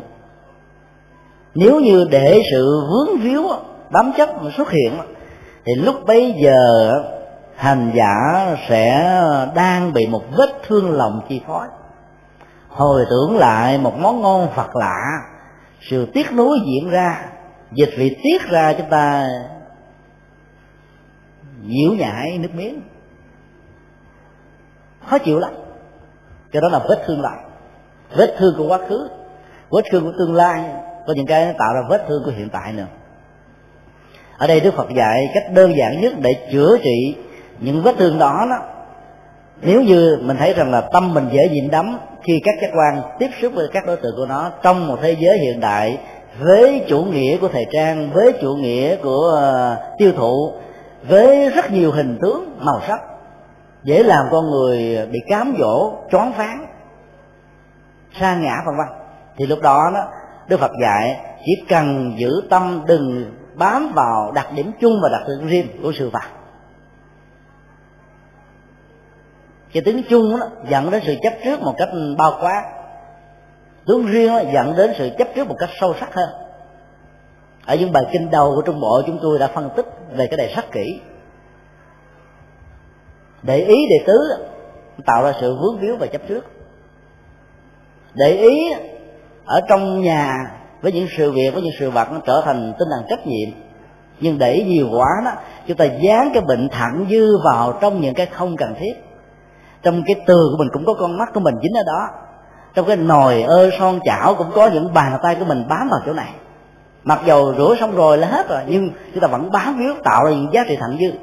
Đi xa nhà chút xíu, con cháu nhà làm việc xong hết trơn, ấy thôi mà vẫn không an tâm là bởi vì chúng ta đang dướng díu vào những tướng chung, tướng riêng của công việc, của gia đình, của sinh hoạt.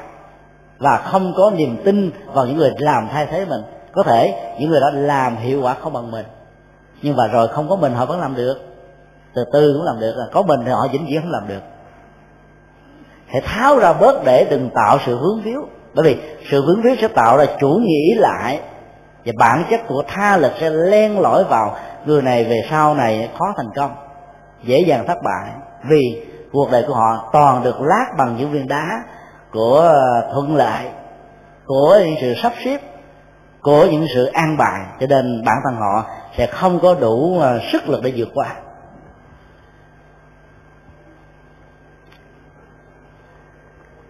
Biết thực tập, biết chuyển hóa để tháo gỡ ra những à, sợi dây sức tự dắt trước để thở, tháo ra những những bùn nhơ bị vướng víu, để tháo ra bớt đi ờ, những ảnh hưởng của dầu hắt. Đang dính con mắt chúng ta vào màu sắc, lỗ tai vào âm thanh, vân vân. Những yếu tố còn lại. Đặc tính thứ năm, người xuất gia phải là người biết sông khói. Nghe thấy lạ quá. Lần trước chúng tôi mới nói, phật tử đi chùa đốt nhang nhiều tổn phước nhiều hơn có đức, có phước bây giờ cái phật dạy là phải sông khói là sao? Chứ không hề dạy phải đốt hương thắp nhang đâu. Ngài đang nói một triết lý. Vì sự sông khói đối với các con bò làm cho những loài ruồi mũi không bám đậu, bò chết không xuất hiện. Cho nên là nó không bị những chứng bệnh nhiễm trùng và truyền nhiễm. Ở đây ngài nói rất rõ. Chúng ta phải sông khói bằng cách là các hành giả sau khi hiểu và thực hành được chánh pháp, mang lại giá trị an lạc cho bản thân mình rồi đừng bao giờ muốn xỉn về chân lý. Chia sẻ những giá trị đó cho những người thân, cho những người mà mình quan tâm nhiều nhất, rồi đến những người xa hơn chút xíu, những người dân, vân vân. Chúng ta sông khói của đạo đức, chúng ta sông hương của giới định, chúng ta tạo ra một cái mặt bằng phủ trùm với những hệ giá trị cộng hưởng giữa mình và người. Vì cái đó nó cần thiết lắm bằng không đó trong hạnh phúc mình vẫn là người lẻ loi. Trong khổ đau lẻ loi đã làm rồi. Cười thì thế giới cười theo khóc thì phải chịu chèo quê một mình. Đâu ai cảm thông với mình.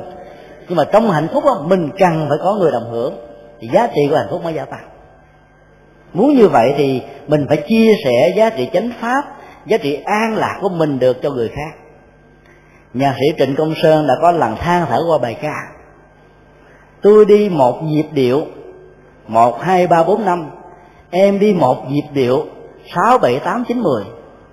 Điểm xuất phát của hai anh và em, tôi và anh, vợ và chồng, cha mẹ và con cái, những người đồng chí, những người liên minh, đều là một nhịp điệu. Nhịp điệu đó có thể là con tim, có thể là nhận thức, có thể là lý tưởng, có thể là lập trường, có thể là giá trị lợi dụng kinh tế. Nhịp điệu đó nó tạo một sức hút đẩy tất cả cùng lao vào cuộc.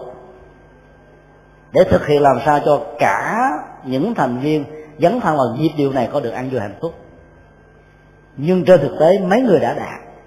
Mặc dù nhạc sĩ đã không nói tiếp đến cái phần sau của đó là gì, nhưng cái gợi ý thôi. Tôi á, thì một, hai, ba, bốn năm. Còn em á, sáu, bảy, tám, chín, mười. Hai nhịp điệu này lạc quẻ. Một với sáu trật rơ hai với bảy không hướng. Ba với tám là không đồng tình. Bốn với chín là khác biệt. Năm với mười, mãi mãi vĩnh viễn là song song cấp số nhân. Chúng ta có thể thấy rằng nó có thể khởi sự bằng những cái rất gần gũi với nhau. Từng cặp, từng đôi, từng lứa, mà cuối cùng ngày càng xa cách như là như là những cái cách thức là ly tâm. Cái điểm xuất phát ban đầu mà chặt rồi đó, về sau này hàng gắn lại khó lắm đổ vỡ một cái rồi khó hàng gắn lại. Nặng lời, nặng lẽ với nhau rồi đó, vì sao ngồi lại với nhau khó có niềm vui? Cho nên điểm xuất phát, cái nhịp điều xuất phát đó phải cùng với nhau. Muốn như vậy thì phải chia sẻ, phải song khói chánh pháp song khói đạo đức song khói niềm tin song khói hương giá trị tâm linh cho tất cả những người mà mình nghĩ rằng họ sẽ là người bạn đời của mình, họ sẽ là người thân của mình họ sẽ là người cộng sự với mình. Họ sẽ là những người góp phần an vui hạnh phúc với mình. Phải tạo ra những giá trị trong khối như vậy bằng không, lạc quẻ, lẻ đàn thì sự cô đơn đó vẫn có thể xuất hiện trong lúc chúng ta đang có hàng ngàn người quay quanh chúng ta. Đức tính thứ sáu là biết loại nước nào có thể lội qua được. Đối với vị xuất sĩ đó là khi có dịp đi thăm viếng những vị cao tăng, thạc đức những nhà kinh nghiệm tâm linh sâu sắc, hiểu rõ về kinh điển, đa văn về giáo pháp, hành trì lỗi lạc về phương diện ứng dụng. Hành pháp ừ, lợi sanh có thành quả cao. Thì người cần phải biết lội qua những con sông đó. Tức là phải nghĩ rằng những bậc cao tăng, những nhà hành giả, những bậc tâm linh là những con sông chánh pháp phải tưới tẩm mình trong đó bằng cách là gần gũi học tập với những vị này phải bỏ thái độ là gần nhà gần chùa kêu phật bằng anh. Một nhà không thiên. Là lúc mà mình gần kế bên một người có giá trị lớn nhưng mà mình không thấy ra được giá trị đó. Cho nên đánh mất cơ hội tắm ở trong dòng sông của an vui và hạnh phúc đó. Phải thấy rõ đâu là con sông tâm linh cần phải đến. Đâu là bến bờ hạnh phúc cần phải uh, có mặt. Đâu là những cánh đồng của an vui. Đâu là bầu trời của tươi mát đâu là tương lai, phương trời cao rộng của những gì có thể trở thành hiện thực. Phải nắm rất rõ những giá trị đó, thì chúng ta mới xác định rõ cần phải giao du, tiếp xúc, rồi là tận dụng được cơ hội gần gũi để học hỏi thêm những điều chưa biết. Chứ ở bên cạnh bậc thầy, hay là gần gũi những người cao thượng, mà chỉ để tạo ra cái vẻ hãnh diện tự hào, tôi là người gần gũi người đó nhất. Bạn ngã gia tăng, không có giá trị gì khác giống như người à, đánh ngựa của yến tử vậy. Cho nên gần mà xa là ở chỗ đó. Gần phật mà không học hỏi chánh pháp của phật, thì vĩnh viễn muôn đời bên kiếp là xa phật. Bởi vì điểm xuất phát đó là ly tâm. Còn những người xa phật sinh ra không gặp được phật, có thể nhà không gần chùa nhưng mà lúc nào cũng biết tận dụng tạo ra một không gian tâm linh nho nhỏ ở nhà. Ờ, thiết là một không gian tâm linh ở chùa, vào những ngày chủ nhật, vào những ngày thứ bảy, tới những sinh hoạt, học hỏi, Phật pháp như thế này. Là cái là thiết lập nhịp cầu gần gũi lại với nhau. Cái xa đó chỉ là khoảng cách của nhận thức thôi. Biết thì gần, không biết là xa. Cho nên khi gặp được những người đáng học thì phải tận dụng để học phải hỏi mới học được ở đây đức phật dạy. Phải hỏi thì mở miệng. Giống như mình ngứa, cái đau khổ giống như một cái ngứa, đức phật thường sánh ví. Nếu như lúc đó chúng ta gãi, ngứa có thể đã ngứa, nhưng mà nỗi đau sẽ bị lét, bị lỡ, nhiễm trùng. Đức phật dạy là ờ, đừng gãi ngứa, mà hãy gần lửa để cho cái lỡ lét cái đau đó nó không có. Phải báo cho những người có chiều sâu tâm linh biết mình đang bị ngứa của nỗi đau nằm ở chỗ nào, họ mới có thể hỗ trợ cho mình bằng cách là không nóng cho mình ở chỗ đó, chứ không có gãi. Còn tới gặp những người mà đồng đồng cảm với mình đó họ tặng an ủi rồi cứ nói vô, nói ra, làm cho cái vết ừ, đau này ngày càng sưng, ngày càng nhức, ngày càng chảy mũ, ngày càng ra nước trắng đó. Tức nghĩa là đau đớn nhiều hơn một người mới mổ xong thay vì mình nói không sao đâu già có bữa hết à. Ai cũng phải trải qua cái đau nhất vài bữa đầu. Còn người chăm sóc bệnh nhân mà không khéo léo trời ơi mới thấy uh, anh ngày nào đẹp quá mà mới mổ chút xíu ốm nhách ốm nheo bệnh tật không? Tội quá trời. An ủi đó là đẩy bệnh nhân xuống vực sâu của cái chết của mặc cảm của tự ti của buồn của chán của lo của rầu cái đó sanh thêm bệnh khác do đó đừng có an ủi theo kiểu mà để cho có còn hơn không. Phải biết nghệ thuật để tạo ra một cách thế cho người đó không rơi vào những nỗi khổ niềm đau tiếp tục. Đức tính thứ bảy là phải biết uống nước. Ở đây đức phật dạy thích rằng là hành giả có thể tạo ra trạng thái no bằng sự uống của mình. Ở trong biển Phật pháp mà làm biến mở cái miệng ra vô phương cứu chữa. Ở ngay một nồi cơm mà không chịu nhai chắc chắn rằng cơn đau khát vẫn tiếp tục. Ở ngay cả núi của an vui hạnh phúc mà cứ đi tìm một mảnh núi khác của uh, mơ mộng của mình đất hứa mới chắc chắn rằng giá trị hiện tại sẽ bị thiêu đốt bằng những cái mơ tưởng không đâu bản chất của nhà Phật dạy chúng ta là hãy làm thế nào để có những quả trứng có trống. Chứ đừng mơ từ những đàn gà. Đàn gà là chuyện lâu dài. Có những quả trứng có trống, biết ấp ủ, đúng nghệ thuật, có phương pháp, gà sẽ xuất hiện thôi.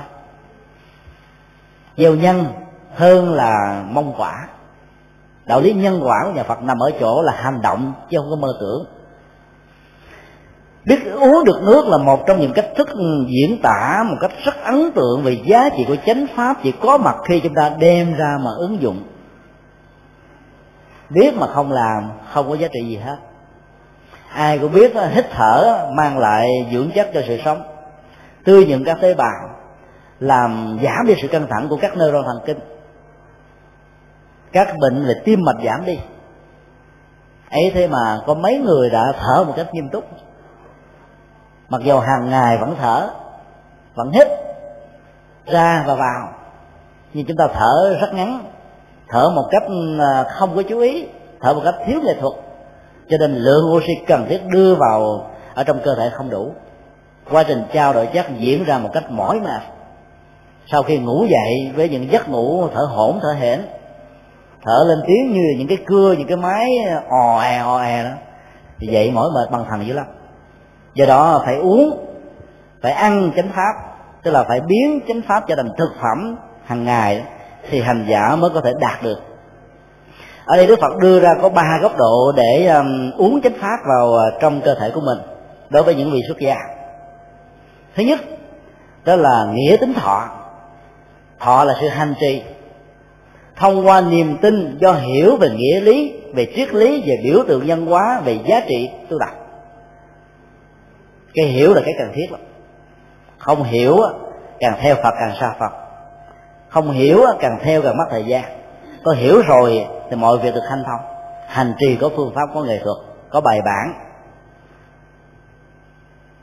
Góc độ thứ hai á, là pháp tính thọ. Sự hành trì cũng thông qua niềm tin về bản chất chánh pháp là con đường. Bản chất chánh pháp là tình từ bi. Bản chất chánh pháp là tuệ giác bản chánh chánh pháp có thể giúp cho hành giả phóng thích nỗi khổ niềm đau. Thì tâm niệm như vậy cấy vào một lệnh điều khiển, tạo được phản ứng ứng xử tự nhiên. Thì người xuất gia không bao giờ có cảm giác nhàm chán ở trong chùa mặc dầu. Hàng ngày làm những công việc rất phật phảnh lập rau, hái quả, rửa chén, tụng kinh. Đi tới đi lui trong chùa, nhưng không hề có cảm giác nhàm chán bởi vì mình hiểu rõ được con đường Phật pháp hiểu được những giá trị tâm linh. Cho nên hàng ngày, hàng giờ tăng thêm những giá trị mới. Còn không nắm được hai góc độ của nghĩa tính thọ và pháp tính thọ, ở trong chùa chán nản vô cùng. Có nhiều người là bỏ công ăn việc làm, mỗi tháng là mấy triệu đồng tiền lương. Lời nhất khô có bá ứng. Dưới trướng là có nhiều cộng sự, vào chùa rồi trở thành là lính mới. Không có quyền hạn gì hết để tạo cho mình một cái không gian là buông xả bản ngã, một cái cơ hội để làm cho mình nhẹ nhàng giống như là một cái lơ, tơ hồng, gió thổi có thể bay. Nhẹ nhàng không vướng bận, không bị lực hút trái đất của của bản ngã. Kéo núi làm cho mình rơi rớt xuống của khổ đau. Nhưng đôi lúc có nhiều người chịu không nổi. Nói vào chùa sao mất hết quyền lợi, vào chùa sao mất hết tất cả những thứ mà mình có ngoài cuộc đời. Mất cái đó là tốt chứ, đâu có sao đâu. Chỉ là có thêm cái đó vào chùa và có thêm danh vị có thêm quyền thế, có thêm chức tước, có thêm những sự ràng buộc khác là chúng ta biết là hơi quy thôi. Cho nên khi gánh phát công việc đó phải tạo ra ý thức và tâm lý rằng mình hy sinh để gánh phát cho người khác tu. Chứ không phải là sự hãnh diện về những cái mình có. Chỉ đổi thái độ, hạnh phúc có. Bám víu vào à, tất cả những cái rườm rà vừa điêu á, thì hạnh phúc sẽ mất. Điểm thứ ba là phải có hăng quan từ chánh pháp, tức là pháp hỷ thọ sự hành trì do có được niềm hỷ lạc, khi thấy được giá trị của những người xuất gia chân chánh đã đi những con đường an vui hạnh phúc, chúng ta thấy sự đóng góp của chư tổ, của những bậc cao tăng, của những nhà văn hóa phật giáo, của những tác gia về thiền, của những hành giả thầm lặng, vân vân. Chúng ta thấy thông qua đời sống của họ, chúng ta thấy qua thành quả của họ, chúng ta thấy về à, các điển tích sự cố kể về họ. Chúng ta tin rằng nếu mình đi theo, mình sẽ có trạng thái hỷ lạc tương tự. Cho nên, con đường đó sẽ làm cho mình vượt qua rất nhiều nỗi khổ, niềm đau, gian lao, thử thách. Và cuối cùng, mình sẽ không bao giờ bị rơi vào tình trạng là trứng cá bông xoài. Yếu tố này là yếu tố quan trọng nhất về phương diện cảm xúc của những người tu. Nếu không phát huy được ba chất liệu của biết uống nước chánh pháp, làm cho cái cơn khát thì chất liệu tâm linh cơn khát về à, sự tu tập đó, nó được thỏa mãn. Thì lúc đó chúng ta mới ở bền ở lâu và không bị à, những hình thức khác chi phối ảnh hưởng chúng ta. Thứ tám là phải biết con đường. Dĩ nhiên khi chúng ta có được ba chất liệu thông qua sự uống chánh pháp tạo ra trạng thái hỷ lạc trong tu tập tạo ra niềm tin bắt thói về con đường tâm linh tạo ra ý niệm à, bay bổng về tư duy thông qua nghĩa lý sâu xa của lời Phật dạy. Chúng ta sẽ biết được con đường của Đức Phật là con đường của bác chánh đạo. Với một trọng tâm duy nhất của đó là nằm ở tính từ chính, đúng đắn, có nghệ thuật, có phương pháp, phù hợp đạo đức, phù hợp đạo lý, phù hợp hiện tại, phù hợp tương lai, phù hợp với mình, phù hợp với người. Cái đó gọi là chính, hay là chân các quan điểm à, trong con đường à, bát chánh đạo đó, tức là quan điểm về nhân sinh quan, về thế giới quan, tạo nền tảng đẩy cái nhìn, cái hành động dấn thân của con người theo đúng quỹ đạo của hạnh phúc. Tư duy cũng vậy, hành động cũng vậy, lời nói cũng vậy, việc làm cũng vậy, nhận thức cũng vậy, chánh niệm cũng vậy, thiền quán cũng vậy. Tất cả những thứ này phải đặt ở chất liệu là giá trị lệ lạc của nó không bị hạn cuộc vào thời gian và không gian. Cái đó gọi là chân chánh của bằng không á. Nó chỉ là bình phong của chân chánh, nhưng bên trong của nó với nhiều nội dung sai với chánh pháp. Điểm thứ chín, hành giả tu sĩ phải biết nơi nào có bò và nơi nào có thể bò ăn cỏ được. Ở đây đức phật dùng một hình ảnh rất ấn tượng. Ngài nói bốn đối tượng quán niệm chính là bãi cỏ xanh của những đàn bò, tạo cho chúng thêm nhiều giá trị của sức khỏe và của ờ, sữa và những sản phẩm tạo ra từ sữa của chúng. Bốn phương pháp quán niệm chúng ta đã học mà ở những bài kinh trước. Phải lấy thân thể, vật lý này làm đối tượng để tu tập, thiết lập sự an vui tĩnh tại thông qua các động tác vận chuyển đi đứng nằm ngồi. Các yếu tố vật lý để hình thành lên nó như thế nào? Chăm sóc nó ra làm sao? Để cho nó không kháng cự biểu tình chống đối. Để cho nó không lôi cuốn mình vào trong những cám dỗ. Để cho nó phục vụ như một đầy tới trung thành của niềm an vui hạnh phúc. Đó là một nghệ thuật. Quán về tâm để thấy rõ được dòng chảy của ờ, tâm của con người đang thiên về ờ, tham sân si hay là thoát khỏi những khuynh hướng tiêu cực đó, đang ở chỗ tích cực hay là chán nản, đang ở chỗ ờ, sốc nổi hay là trầm lặng, chúng ta phải thấy rõ được các bước đi của tâm, các hình thái của tâm, các biến đổi của tâm, thông qua ảnh hưởng của môi trường hoàn cảnh và đối tượng giao lưu trong cuộc sống. Tại thấy được dòng cảm xúc con người khổ đau, hạnh phúc, trung tính và những cảm xúc ừ, hăng quan chán chường, vân vân. Một cách rõ ràng, nó phát xuất từ mắt, tai, mũi, lưỡi, thân, ý. Từ bản thân, từ thai nhân, từ hoàn cảnh, từ môi trường. Từ chủ quan, từ khách quan hay bao gồm tất cả những yếu tố này. Phải thấy rõ ràng để huấn luyện nó, làm cho chúng trở thành những kẻ đầy tớ trung thành cho con đường tu tập cái ý niệm là cái đối tượng rất nguy hiểm, nhưng biết cách vận dụng nó trở thành dược chất để nuôi sống cho con bò tâm, hay là chất liệu hành giả của người tu lớn lắm. Các ý tưởng đó là thứ một cái là sai một ly đi một dặm. Khuynh hướng, chủ nghĩa, tôn giáo, con đường, lý tưởng, nó tạo ra từ những ý niệm hóa của con người thông qua những gì mà con người tiếp xúc ở quá khứ, ở hiện tại với các giác quan. Cái đó rất quan trọng. Phải để ý để tứ, từng ly từng tí đó, thì mới định hướng nó được. Cho nó bay bổng theo một cách thế có lệ cho cuộc đời. Đừng để cho nó bay bổng vào những cái phục vụ không đâu một đầu óc sáng tạo của khoa học mà để tạo ra những bô nguyên tử, hạt nhân, rõ ràng cái bay bổng này là tạo ra cái chết, tạo ra sự tàn phá, tạo ra kẻ thù, tạo ra sân hận ông Nobel đã phải ân hận suốt đời về sự phát minh của mình. Và để chuộc lại sự sai lầm trong phát minh đó, ông đã tạo ra giải Nobel để thưởng cho những sáng kiến đóng góp về vật lý, về văn học, về hóa học, về sức khỏe, về văn chương. Cái đó là những cái tạo ra giá trị tham khảo cho chúng ta nhiều lắm như vậy là ý tưởng của con người, ý niệm quá của con người thông qua những gì đã diễn ra trong quá khứ, thông qua những gì chúng ta tiếp xúc với hiện tại, trở thành nền tảng hoặc là hạnh phúc hoặc khổ đạo các ý niệm đòi hỏi, các ý niệm kêu ca, các ý niệm giải quyết, các ý niệm ờ, tháo gỡ đó, đều liên hệ đến ý niệm quá của con người. Nó là thực phẩm của tâm, thực phẩm của sự sống. Biết phục vụ thì chúng ta phải làm cho con trâu tâm này đó ăn bốn loại thực phẩm. Và chỉ có bốn loại này thôi mới an toàn tuyệt đối.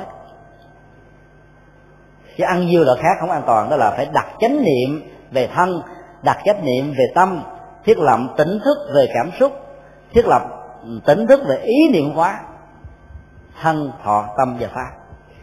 Đi lệch ra ngoài bốn thứ đó, thực phẩm không còn nữa. Nếu có thì nó nó đi kèm theo nhiều độc tố, giống như à, thực phẩm chay ngày nay, trong đậu hũ, trong chả chay nọ, đều có chất hàng the, đều có chất à, a dao, chất keo bỏ vào để nối kết, tạo ra trạng thái kết tủa. Người ăn cảm thấy ngon nghê nhưng mà bên trong đó nhiều độc tố lắm. Riết rồi không biết ăn cái gì để khỏi bị ngộ độc. Cái gì nó cũng tạo ra nhiều à, biến thái ở trên. Thứ mười là hành giả đừng bao giờ vắt sữa của bò một cách khô kìa nếu như không vắt sữa bò thì bò sẽ không có sữa. Nhưng mà vắt sữa hết không chừa là cái gì đó sữa sẽ không ra nữa. Cho nên đức phật nói đó các hành giả các tu sĩ phật giáo đó, hãy biết thương tưởng người phật tử vì họ là những con bò về phương diện ý nghĩa kinh tế chu cấp sự sống chu cấp cho những phương tiện cần thiết cho người xuất gia. Nếu không biết thương họ, chúng ta vắt sạch sành xanh, không còn một giọt sữa nào hết trơn. Riết rồi á, nhiều người phật tử bị vận động cúng dường bố thí, tu phước tạo đức, gặp mấy thầy sợ luôn. Thế thầy tới từ xa, con ơi đã báo với ông thầy mẹ không có nhà, ba đi vắng rồi, con muốn nhắn nhủ gì lại viết tờ giấy để lại, rồi ba má con sẽ trả lời sao? Mặc dù biết là bố thí cúng dường tu phước tạo đức, nó tạo ra cơ hội phước tạo phước, nhưng nhiều người bị phát nhiều quá rồi quảng hốt luôn. Có nhiều người cúng dường mà phải nói là, để vô danh, đừng có ghi tên tôi dù ở trong phương danh ấn tống. Bởi vì ờ, chùa khác vận động, không ứng kỳ, chùa đó quen thân lắm. Thầy tôi ngoại lệ đặc biệt chút xíu thôi, cho nên ai có hỏi nói cái này không biết ai chứ chúng ta đương ngại chuyện đó. Để tên trong những phương danh nắng tống tạo phước tu đức đó, không phải là cách để tu bồi bản ngã. Nếu chúng ta có nghệ thuật chúng ta phải nghĩ rằng là đó là một trong những phương diện tạo ra ý nghĩa xã hội hóa. Nó có thể là cửa ngõ của sự cạnh tranh lành mạnh dẫn khởi thêm nhiều công đức mới. Hai người có đồng lương như nhau một người á dám cắt bớt đi 10% để làm việc từ thiện xã hội. Và việc đó được xã hội hóa qua các phương tiện thông tin đại chúng, báo đài. Người giàu hơn với tiền lương gấp 3 cho đến gấp ba chục lần. Thấy rằng, ồ, người bạn mình dám làm việc này, tại sao mình không dám làm? Cho nên tôi cố gắng tôi làm tôi làm gấp ba lần, gấp bốn lần. Cái xã hội hóa đó mở ra tình thương, nhịp cầu, nhân ái, từ bi. Chất liệu hạnh phúc sẽ được lan tỏa khắp nơi, khắp chốn hiểu như vậy thì chúng ta không thấy rằng là để tên đó là một bản ngã, để tên đó là một trở ngại, để tên đó là một cái gì đó hãnh diện tự hào. Cái gì sao quá lớn lắm. Các đức phật còn phải tán thán lẫn nhau à. Chúng ta học kinh a di đà lần trước đó.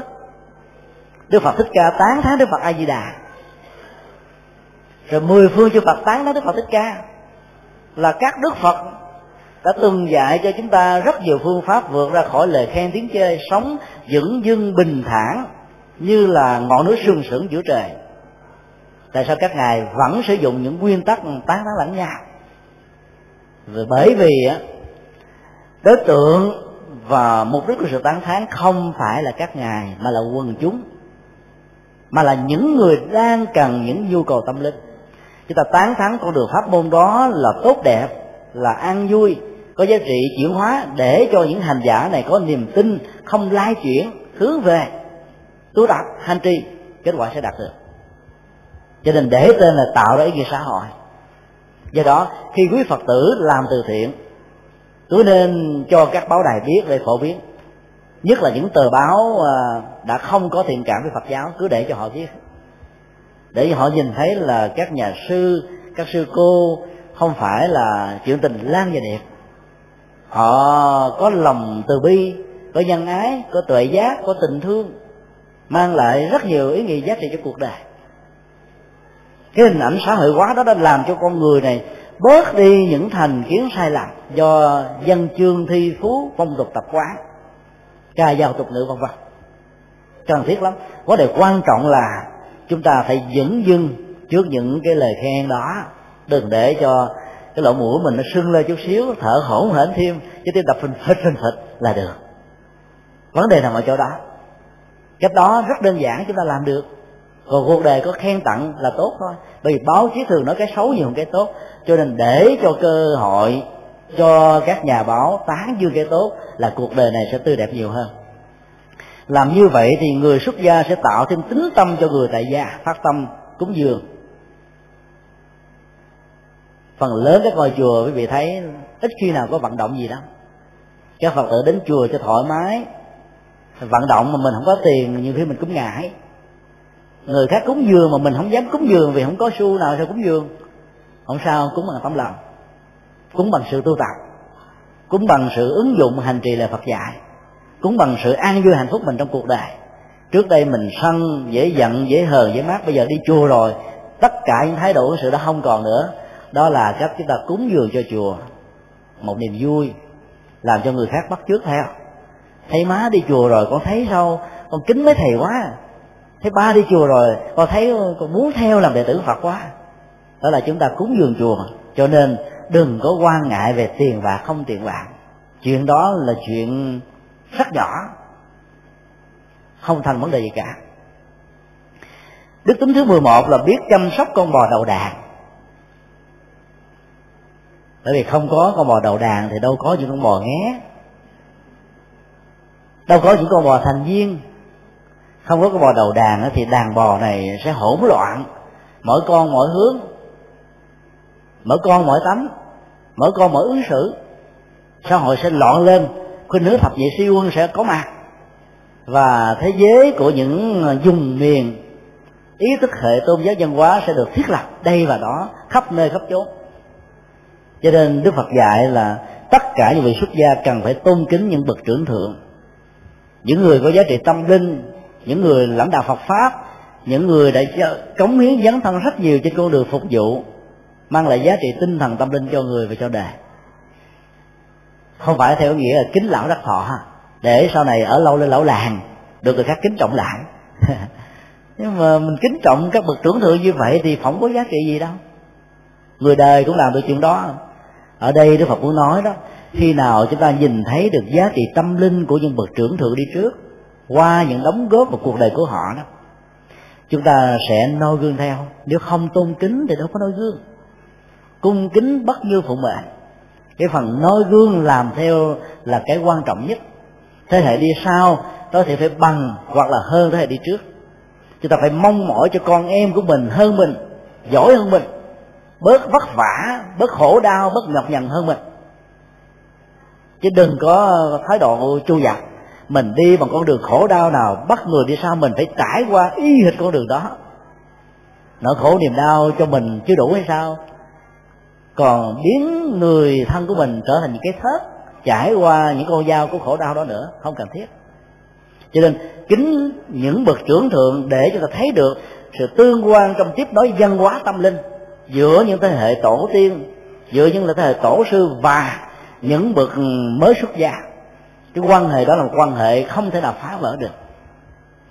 Bản chất con đường tâm linh qua cách ứng xử hành trì trong đạo phật khác với bà la môn giáo ở chỗ nếu bà la môn á, tụ hội vô thù như là ngổn ngang không có trật tự không có thứ lớp ai sao cũng được muốn gì làm đó thì trong truyền thống của nhà phật trật tự của đời sống tu tập không nằm ở tuổi tác người đời.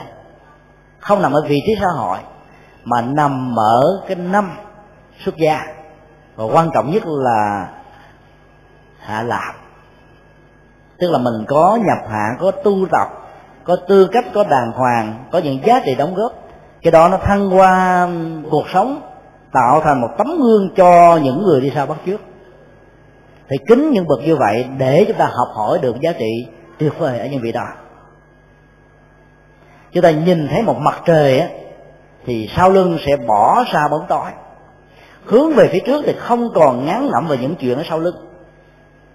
Cái cách vương tế so sánh với những bậc trưởng thượng cao hơn mình, để cho mình trong tư thế nhón tay gối chân, thì lúc đó mình mới đạt được những giá trị cao siêu hơn còn cứ mong mỏi cho những cái việc mình làm đó, nó bằng nửa sức của mình, một phần tư, một phần ba, thì khó có thể tiến bộ được lắm.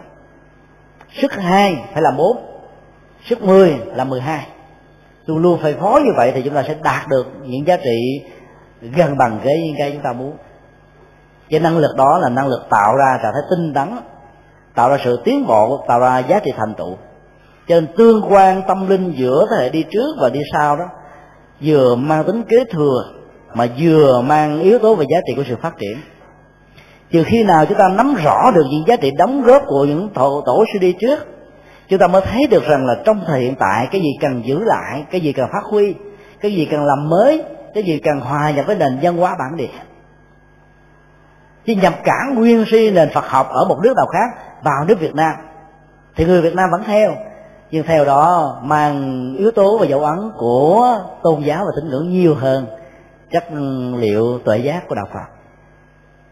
Phải ý thức việc này và những người phật tử phải mạnh dạng trong nhà không nên thờ à, táo địa thần tài của thiên huyền nữ quan công. Nói chung là các thờ thần không nên.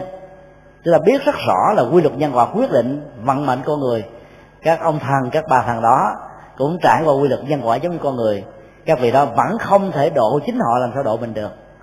Phải hiểu sâu sắc, vững chãi niềm tin như vậy, để không bao giờ chạy theo một cái nền văn hóa phong tục tập quán, đi ngược lại với giá trị của ăn vui và hạnh phúc. Trong số 11 đức tính tạo nên phẩm hạnh người tu, chúng ta thấy là yếu tố của hành trì tu tập, tuệ giác, tình thương, dấn thân, phục vụ chiếm đa số thì đó, hình ảnh của người tu là hình ảnh năng động và tích cực. Đừng nghĩ rằng vô tu để tìm sự nhàn rỗi. Hiểu như vậy là tạo ra sự hưởng thụ. Người đời làm việc năm, vào đi tu phải làm việc mười. Phục vụ mà.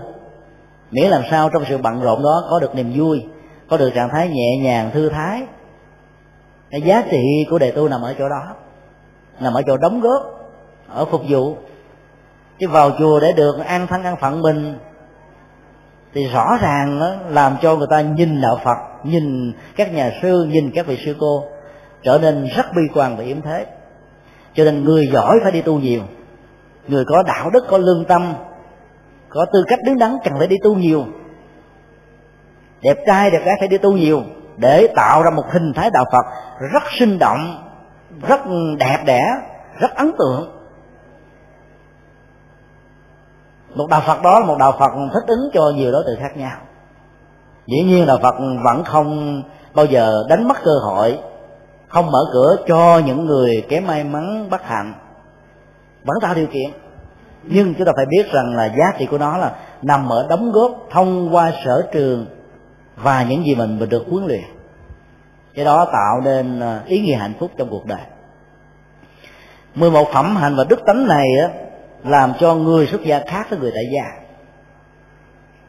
Do đó đức phật đã từng nói đó, đừng khinh thường một chú tiểu nhỏ, vì chú tiểu đó nó có những hạt giống của đạo đức, của tâm linh lớn. Nếu đức dung trồng đúng thì sau này trở thành mặt trời mặt trăng của anh vui. Đó là sự thật.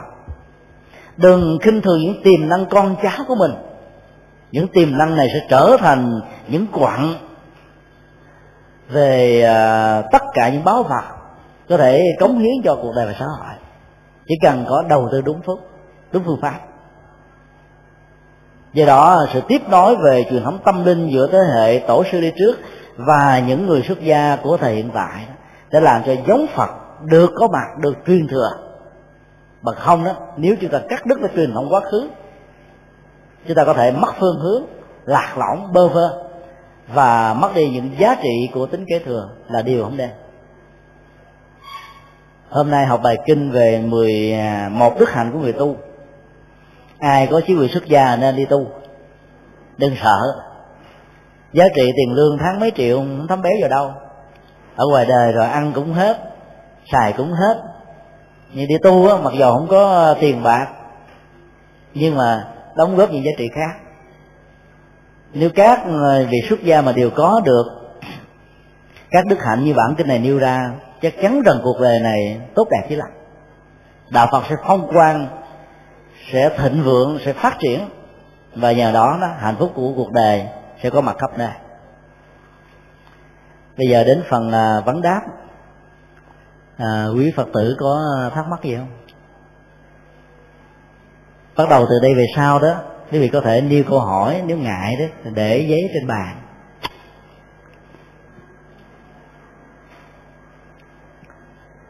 Vậy thì mình kết thúc tại đây. Vì sau thì học tiếp bài kinh ờ, người chân bò như bản kinh ngắn, mang sắc thái, nội dung rất là có ý nghĩa khác.